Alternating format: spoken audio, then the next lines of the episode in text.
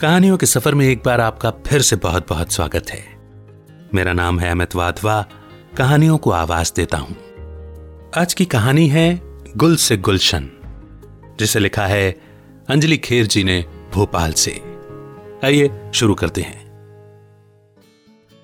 सुबह सुबह हाथ में चाय का प्याला थामे रुद्धिमा ड्राइंग रूम में रखी आम चेयर पर बैठ गई। मन था कि सालों पुरानी धुंधली पड़ चुकी यादों में ही हिचकोले खा रहा था। ठीक उसी तरह जिस तरह खिड़कियों की कांच पर लगी ओस की बूंदों के कारण बाहर का नज़ारा साफ़ साफ़ नज़र नहीं आ रहा था।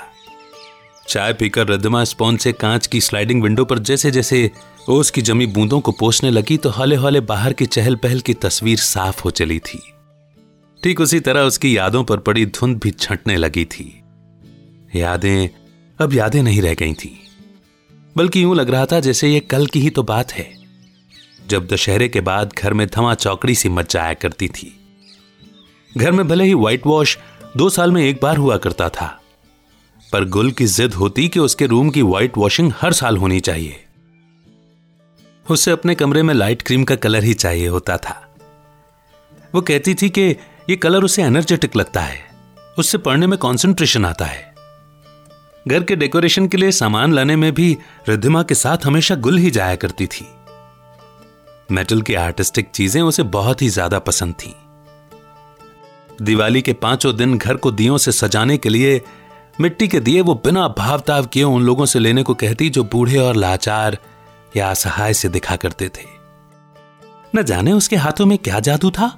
उसका हाथ लगते ही घर आँगन जैसे खिलखिला उठता। हर कोना मुस्कुराता हुआ सा लगने लगता था। घर में बाकी लोगों के मनपसंद ड्राई नाश्ते की लिस्ट लंबी होती थी। लेकिन गुल बेहद हेल्थ कॉन्शियस थी। खासकर त्योहारों में तो वो इन सबसे तौबा कर लेती। सुबह नाश्ते में स्प्राउट्स की चाट फ्रूट्स और दोपहर में लंच खाने के पहले प्लेट भरकर सैलेड लेना तो उसका डेली रूटीन ही रहा है। खाना खाने पर उसका ज़ोर कम ही होता था। वो कपड़ों की शॉपिंग भी खुद की पसंद से ही करती थी। बहुत ताम झाम या हैवी पार्टी वेयर ड्रेस के बजाय एकदम डिसेंट और ग्रेसफुल कपड़े। उसे उसकी जनरेशन की भीड़ में बिल्कुल डिफरेंट लुक देते थे। उसका मानना था कि वार्ड्रोब में कम लेकिन सिलेक्टेड ड्रेसेस होने चाहिए। सोचते सोचते रिद्धिमा ने जैसे ही गुल का वार्ड्रोब खोला, चंदन की भीनी भीनी खुशबू से यूँ लगा, मानो गुल कहीं दूर नहीं, बल्कि अभी अभी वहाँ से गुजरी हो।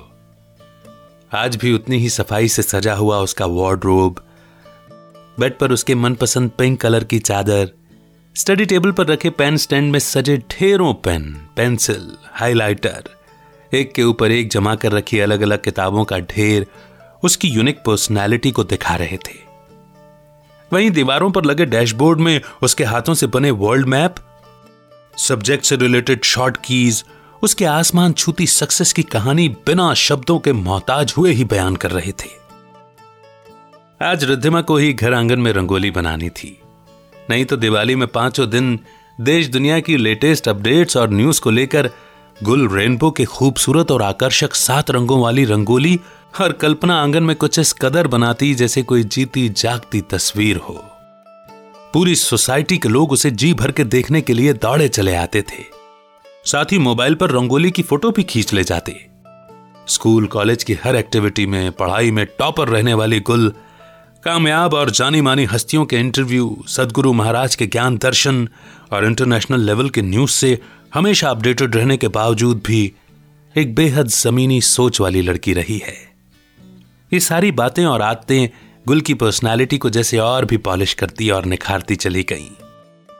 रिद्धिमा को वो दिन भुलाए नहीं भूलता जब कुल महज बारह तेरह साल की रही होगी घर में बेतहाशा काम के चलते उसने घर में काम करने वाली मेड बबली को दिवाली के आसपास एक दिन भी छुट्टी न करने को कहा था। इधर सब घरों में काम ज़्यादा होने की वजह से बबली जल्दी काम निपटाने की आशा से अपनी बेटी आशु को भी साथ ले आई। रिद्धिमा और गुल दोनों ने हाथों में मेहंदी लगा रखी थी। सुबह मेहंदी उतारकर रिद्धिमा ने नाश्ते में इडली सांभर बनाया ही था कि बबली मदद के लिए अपनी बेटी आशु को काम पर साथ ले आई। रिद्धिमा ने हालचाल पूछकर उन दोनों को भी नाश्ता दिया। बबली बर्तन धो रही थी और आशु झाड़ू पोछा करने में जुट गई। वो गुल के कमरे में पहुँची तो देखा गुल मिट्टी के दियों को कलर और स्टोन से सजा रही थी। अरे वाह, दीदी, ये रंग बिरंगे दिए कितने सुंदर लग रहे हैं और आपकी मेहंदी तो कितनी गाढ़ी रची है। आशु प्यार से गुल के हाथों को निहारते हुए बोली।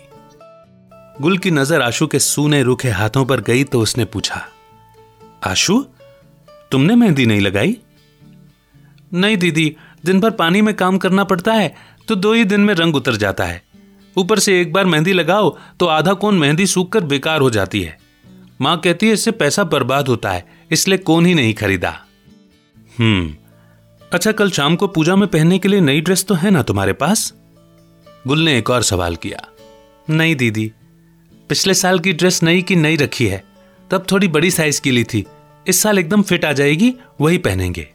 आशु बोली ये सुनकर गुल उदास हो गई। अपनी हम उम्र कद काठी की लड़की को इस तरह की ज़िंदगी के हालातों से जूझते देख, शायद उसके दिल का कोई कोना भीग सा गया था। जाने क्या सोचकर उसने अपना वार्ड्रोब खोला और दिवाली के लिए खरीदी हुई दो ड्रेस में से एक निकालकर आशु को थमा दी। जब उसने लेने से मना किया तो गुल किचन से रिद्धिमा को बुला लाई और उसके हाथों से आशु को फ्रॉक दिलवाई और कहा, दिवाली के दिन शाम को पूजा के समय यही पहनना। जाते समय उसने आशु को मेहंदी का एक नया कोन भी दिया और बोली, आज रात को मेहंदी लगाना कल सुबह तक बढ़िया रंग आ जाएगा। चाहे तो कल काम पर मत आना, हम सब खुद निपटा लेंगे। ठीक है ना? इस तरह मेहंदी जल्दी नहीं छूटेगी। अब तो खुश? एक पल के लिए रिद्धिमा को अपनी गुल पर नाज सा हो उठा।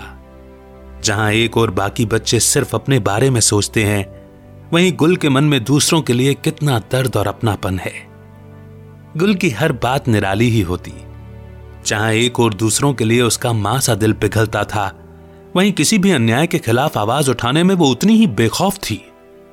ये सब सोचकर ही रिद्धिमा का मन अपनी बेटी के लिए गर्व से भर उठता। दिन भर अकेले काम निपटाकर, शाम को दियों की थाल लिए, आँगन को सजाती रिद्धिमा ये सोचकर खुश हो रही थी कि रोज न सही, लेकिन आज तो घर आँगन इन दियों की रोशनी से रोशन हो रहा था। हर गली सड़क जगमगा रही थी। आज कहीं अंधेरा नहीं था। उधर गुल पहली ही बार में आईएएस ऑफिसर बनने में कामयाब हो गई थी। अब वो गाँव की आशु जैसी बेटियों की बेहतर एजुकेशन और उन्हें इंडिपेंडेंट बनाने के लिए नई नई पॉलिसी बनाकर हर घर को पढ़ाई और नॉलेज के दिए से रोशन करने में मशगूल थी, ताकि दिवाली बीतने के बाद भी उनके घरों में कभी अंधेरा ना हो। बस इसी मोड़ पर ये छोटी सी, सुंदर सी दिवाली की कहानी यहीं पर समाप्त होती है। ऐसे ही गुलों से गुलशन आबाद रहे हिंदुस्तान का यही दुआएँ हैं। तो कैसी लगी आपको यह कहानी? ये मैं ज़रूर पूछूँगा। और आपसे जानना चाहूँगा, आपके एहसास, आपकी फीलिंग्स आपकी राय।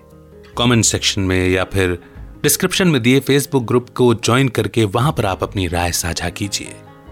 ताकि जिन्होंने कहानी लिखी है, उन तक भी आपकी राय, आपके फीडबैक ज़रूर पहुँचे। बहुत जल्द एक नई कहानी लेकर मैं फिर आपसे मिलने आऊँगा। अगर आप कहानी लिखते हैं और शेयर करना चाहते हैं तो कहानियों का सफ़र at ji mail dot com इस पर भेज सकते हैं। डिस्क्रिप्शन में मैंने वो ईमेल आईडी पे लिखा है। रखिए अपना बेहतर ख्याल, मुस्कुराते रहिए और सुनते रहिए कहानियाँ अमित के साथ। जय हिंद, जय भारत।